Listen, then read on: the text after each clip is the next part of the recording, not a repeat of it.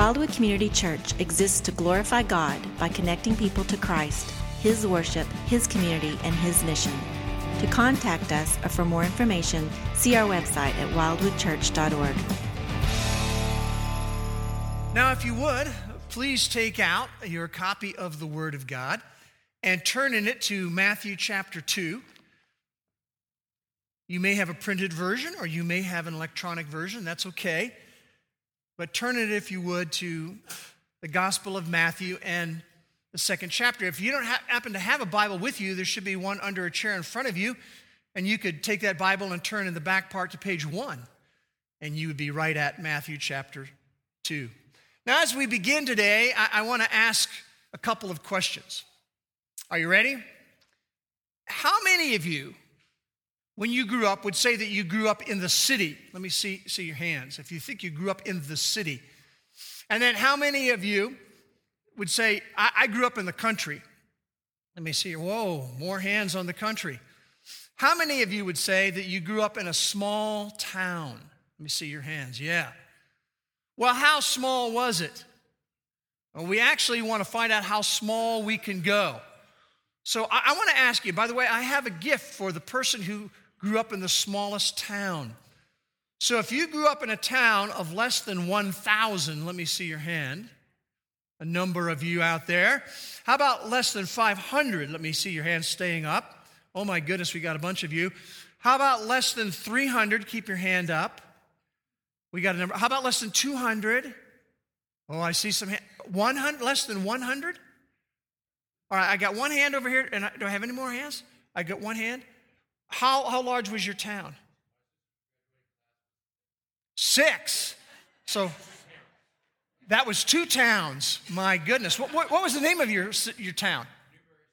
Newberry Springs. Well, I have a special gift for you. It's a gift card from Walmart. It's something you cannot get in a small town. So That's great. Small towns, nothing like it. Well, we've been involved in a, a, series of messages we've entitled Righteous Christmas. And there are five parts to that. We're going to look at right expectation, which we did last time, right place, right time, right person, and right plan. And today we come to the right place. And of course, the right place was a very small town. In fact, God took a most insignificant village and from that village produced the most significant person who ever walked the face of this planet. And of course, that little town was Bethlehem. And that's why we sing that song, Oh, little town of Bethlehem. Now, think about it. Of all the places that God could have chosen, God chose Bethlehem. Why did he do that? Is there any significance to that? And the answer is yes. And we have an opportunity in this entire series that we are doing to revitalize and rejuvenate our appreciation for the wonder of the story of Christmas. And I, pray you'll just join us in that. I would like to read from Matthew chapter 2, the first six verses, and I'm going to be reading from the New Living Translation. And if it helps you, you can just close your eyes and listen. Jesus was born in Bethlehem in Judea during the reign of King Herod. About that time, some wise men from eastern lands arrived in Jerusalem, asking, Where is the newborn king of the Jews? We saw his star as it rose, and we have come to worship him. King Herod was deeply disturbed when he heard this, as was everyone in Jerusalem. He called a meeting of the leading priests and teachers of religious law and asked, Where is the Messiah supposed to be born? In Bethlehem, in Judea, they said. For this is what the prophet wrote. And you, O Bethlehem, in the land of Judah, are not least among the cities of Judah. For a ruler will come from you who will be the shepherd for my people Israel. Now, as we take time today to look at the right place in the righteous Christmas story, we're going to basically do two things. We're going to take a few moments to look first at Bethlehem in history, and then we're going to take a few moments to look at Bethlehem in prophecy. So that's what we're going to be covering today. So let's begin by looking at Bethlehem in history. Now, the little town of Bethlehem is located five miles southwest of Jerusalem. And I don't know if you noticed it, even though it's thousands of years later, but Bethlehem was in the news this week. There was a 19 year old youth by the name of Malik Shaheen, and Malik was killed in an Israeli army raid in Bethlehem. And immediately, excuse me, after his funeral, riots broke out in Bethlehem. And that involved Palestinian youth who began to throw stones and Molotov cocktails at the Israeli army. And then the IDF, the Israeli Defense Force, responded with tear gas and rubber bullets. Even though it's been thousands of years, we see Bethlehem in the news today. by the way, Bethlehem today has a population of about 25,000 and has been described by one of its mayors as a big prison because there's so many Palestinians there and there's this constant press against the Israeli defense forces. We're looking at Bethlehem in history. We see it in history right now. But what I want us to do is, I want us to climb into our time machine and go back. And I want us to go back in our time machine to the Old Testament era and to see Bethlehem in history. When you do that, you'll find that Bethlehem is associated with a number of significant Old Testament characters. The first two we want to look at would be Rachel and Jacob. You remember them from way back in the book of Genesis? And what happens is that Rachel is giving birth to a child, and she actually dies in childbirth on the way to Bethlehem. In fact, Rachel ends up being buried in Bethlehem. And if you know the story and remember the story, the son that is being born to Rachel and to Jacob, we know today as Benjamin. But as he's being born, she is alive long enough to want to be in on naming him. In fact, Rachel and Jacob had different ideas on how to name this newborn son. Rachel said, I want to name him Benoni. By the way, Ben in Hebrew means son of. I want to name him Benoni because she knew that she was not going to make it, which literally means son of my sorrow. But Jacob said, No, no, I want to name him Benjamin, which means son of my right hand.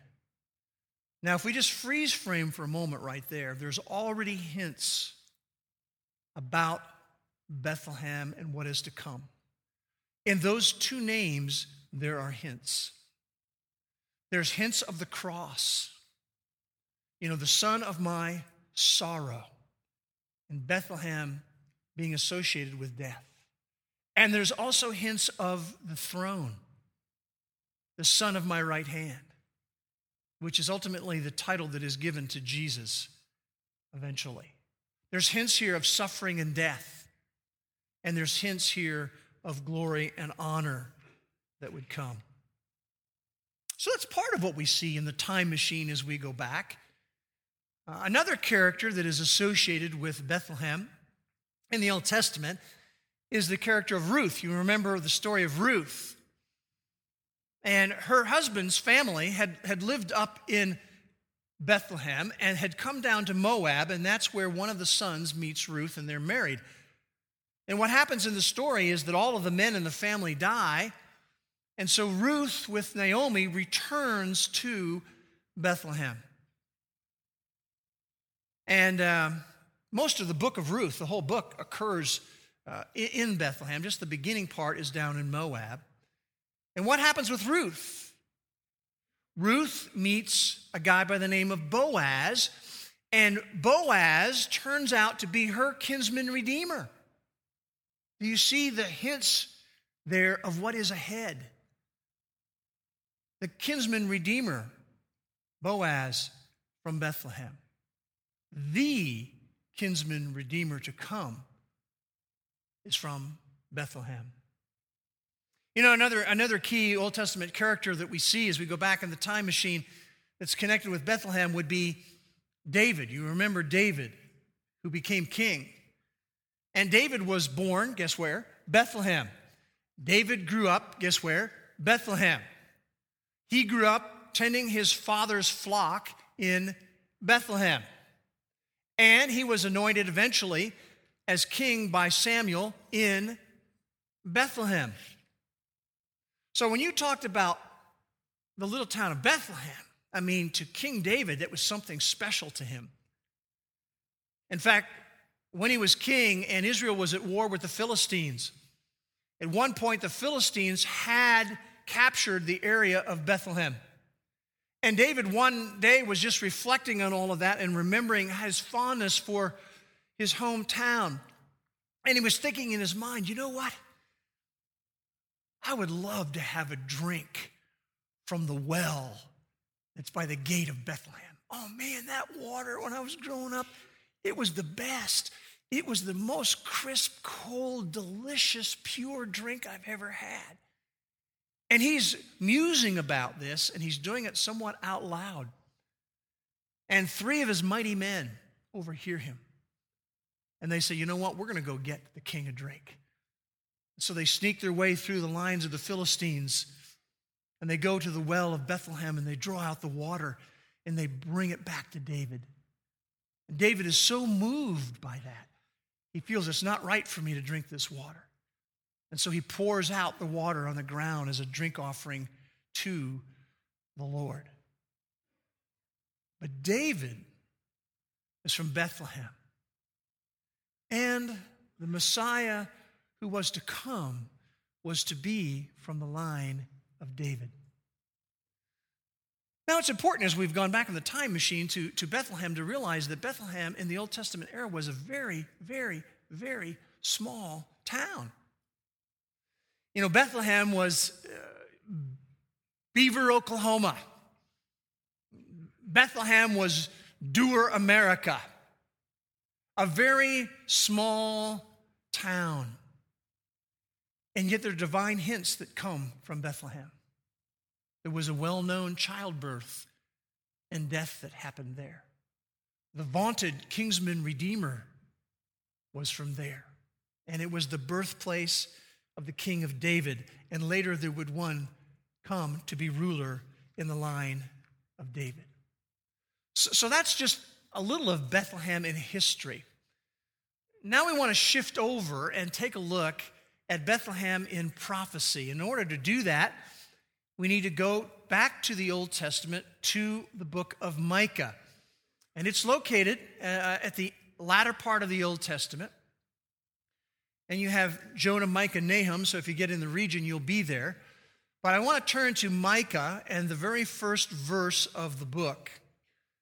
By the way, if you don't have, have a Bible with you, if you take the one that's under the chair and turn to page 658, you'd be right at Micah 1. But in, in verse 1, it gives us the time frame in which the prophecy related to Bethlehem is written. You notice it says in verse 1 the word of the Lord came to Micah in the days of Jotham, Ahaz, and Hezekiah, kings of Judah. Now that gives us the time frame in which this prophecy is written, which was in the 700s BC. And we have laid out for us in Micah a prophecy about the birth of the future Messiah. And that prophecy is really found in chapter 5, so you need to turn over there. And in particular, verse 2. And verse 2 is the verse that is quoted in chapter 2 of Matthew. Look at it Micah 5 2. But as for you, Bethlehem Ephrathah, too little to be among the clans of Judah. From you, one will go forth for me to be ruler in Israel. His goings forth are from long ago, from the days of eternity. See, it's because of this verse the chief priests and the scribes knew. They weren't just guessing, they knew that the Messiah was to be born in Bethlehem. Let's just unpack the verse a little bit together. Notice in verse 2, it says, But as for you, Bethlehem Ephrathah. Ephrathah was the small region around Bethlehem. And remember, it's a smaller, smaller, small town. It's smaller than Beaver, Oklahoma. It was smaller than Dewar, America. In fact, what is interesting is, is as they were getting ready to come into the land, remember how they'd been in Egypt? And now they were going to come in and conquer the land. In Joshua 15, when it talks about the land that was allotted to the tribe of Judah, more than 100 towns are listed there. But Bethlehem is not to be found. And then later on, when Judah is led into captivity in Babylon, and remember, they return from the captivity, we learn that when they came back from the captivity, that Bethlehem was very sparsely populated. In fact, Ezra 221 tells us there was only 123 men that lived there. So the population of Bethlehem at the time was certainly in the hundreds, never even reached a thousand.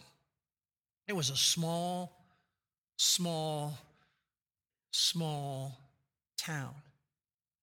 And yet God chose an insignificant village for a special reason. That's why when we sing, we sing, Oh, what's the next word? Little town of Bethlehem.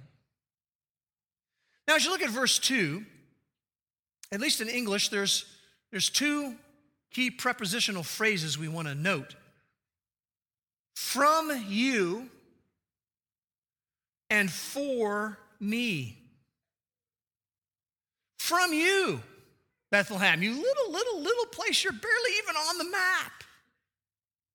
From you, for me, this is God speaking, on my behalf, regarding my plan for the world. From you, for me, will come forth one to be ruler in Israel. And then it goes on to say there, his goings forth are from long ago, from the days of eternity. What's that really talking about? Well, that little phrase, his goings forth, refer to his activities, this future ruler's activities. And he's saying his activities stretch back into antiquity. His activities stretch back to the beginning. This is far more than some ordinary everyday birth that is being predicted.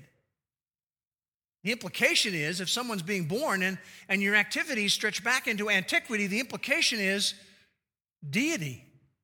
Deity.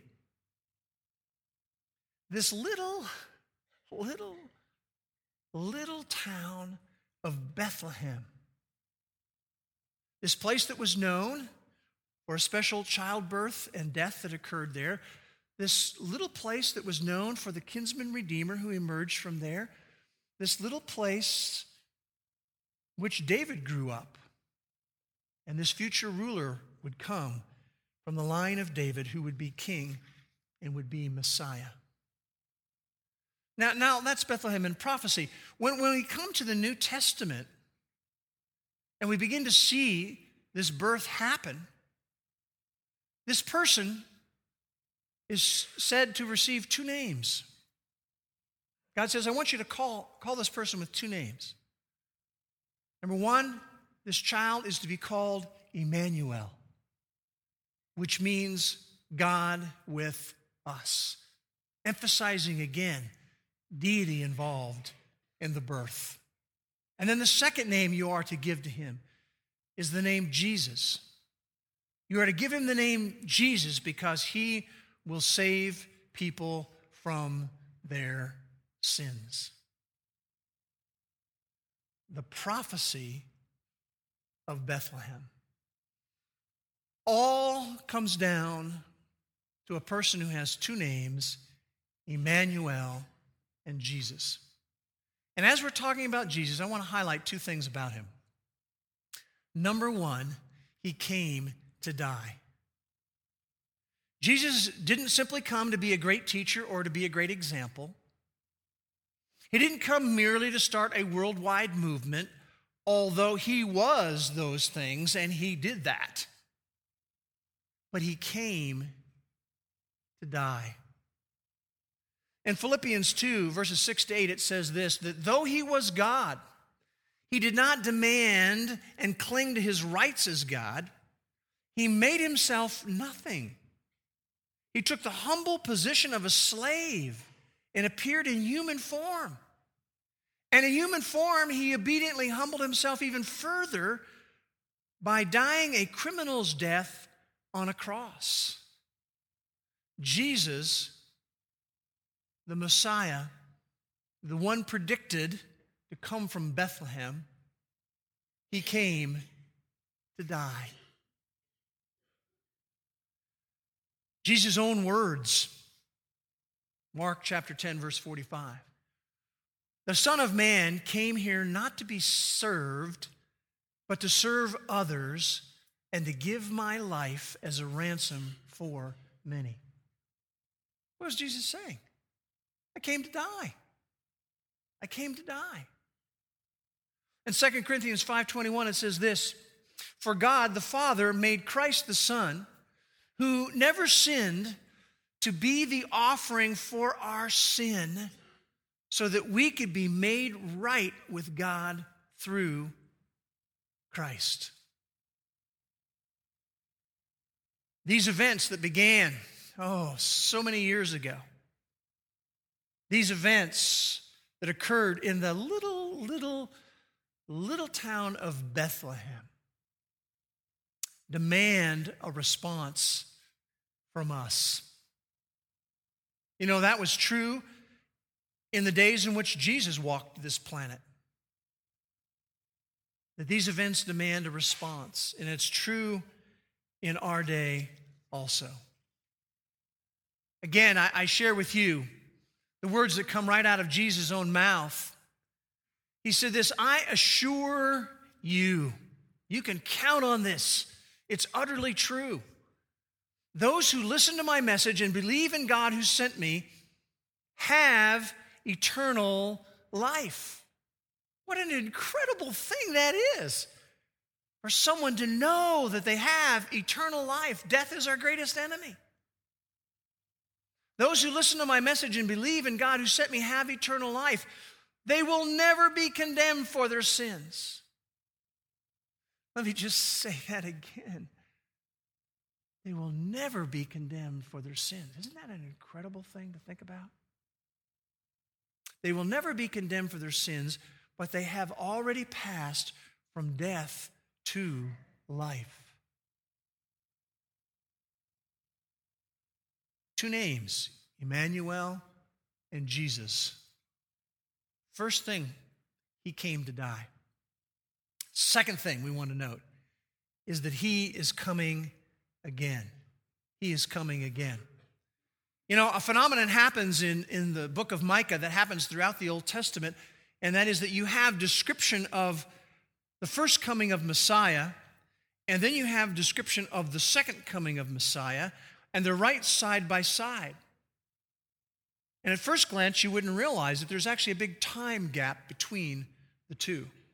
And the same thing happens in Micah 5. We have the forecast of his first coming, his birth to be in Bethlehem, the little, little town.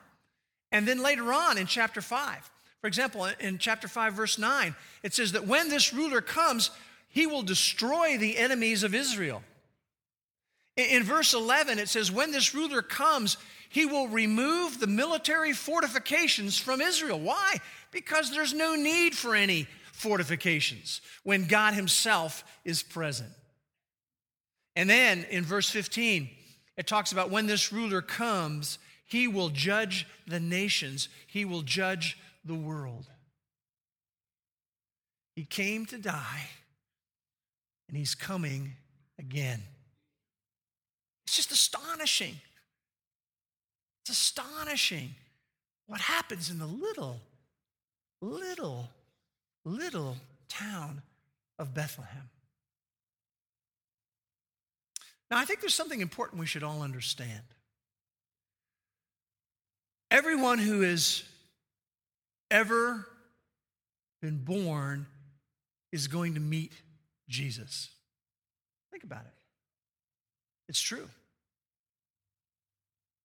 That includes all of us. Everyone who has ever been born is going to meet Jesus, the one from Bethlehem. Now, we're either going to meet him as our rescuer from sin and judgment, or we would meet him as our judge. Everyone who's ever been born, all of us are going to meet Jesus. We meet him as our Savior, or we meet him as our judge. Well, what determines the difference? Well, directly out of Jesus' mouth comes these words All who believe in God's Son have eternal life. It's that simple. We believe in what he did, who he was, what he accomplished, his death on our behalf. We trust in that. We rest in that. We count on that. And when we believe that, we have eternal life. What about those who refuse? What about those who reject? What about those who push Jesus away? Those who don't obey the Son will never experience eternal life. These are hard words to say, but the wrath of God remains upon them. Everyone who's ever been born is going to meet Jesus. You and I would either meet him as our rescuer or we meet him as our judge. Indeed, the little, little town of Bethlehem is the right place in the righteous Christmas story. You know, when I when I think of Bethlehem, I think about me. And I think about you. You know, in the story of, of Bethlehem, God chose an insignificant village, right? To use it in a significant way. And that's where you and I come into this. Because the reality is, men and women, I'm just going to be honest with all of us, on the world stage of the centuries, guess what? You and I are insignificant. It's just the truth. In the world stage of the centuries, you and I are insignificant. However, when we come to know Jesus Christ, as insignificant as we may be on the world stage of the centuries, he has chosen to work in and through us in a significant way. Part of the way that he does that is he comes in and invades our life and transforms our heart and transforms our destiny. Part of the way that he uses insignificant people like us to work in and through us in a significant way is to use people just like you and just like me to influence the eternal destiny of other people. Because of him, we're not insignificant. That's so vitally important to remember. This truth can revitalize, rejuvenate, and rekindle our gratitude for the wonders of his love. And I pray that you'll stay with us through our whole series so that you can personally experience that in your life. Let's pray together. Father, we just thank you again for the Word of God. We thank you for the incredible right place of the little, little town of Bethlehem. And it's no small thing what you choose, chose to do through such a little, little little town. And Father, for any who may be listening who've never yet embraced the person and the work of Christ on their behalf, the death, the burial, the resurrection, the forgiveness that can come, the change of destiny, we would pray that right where they are, right at this moment, their heart to the heart of God, they would say, That's what I want to trust in. That's what I want to count on. I know I'm going to meet Jesus. Everyone who's ever born does. I want to meet him rather as my rescuer than my judge. And by trusting and resting in Christ, your destiny can be changed. We pray that it would be. For all of us who know you, Father, we would just pray you would help us to drink freshly, freshly from the wonder of his love for us. And we pray these things in Jesus' name. Amen.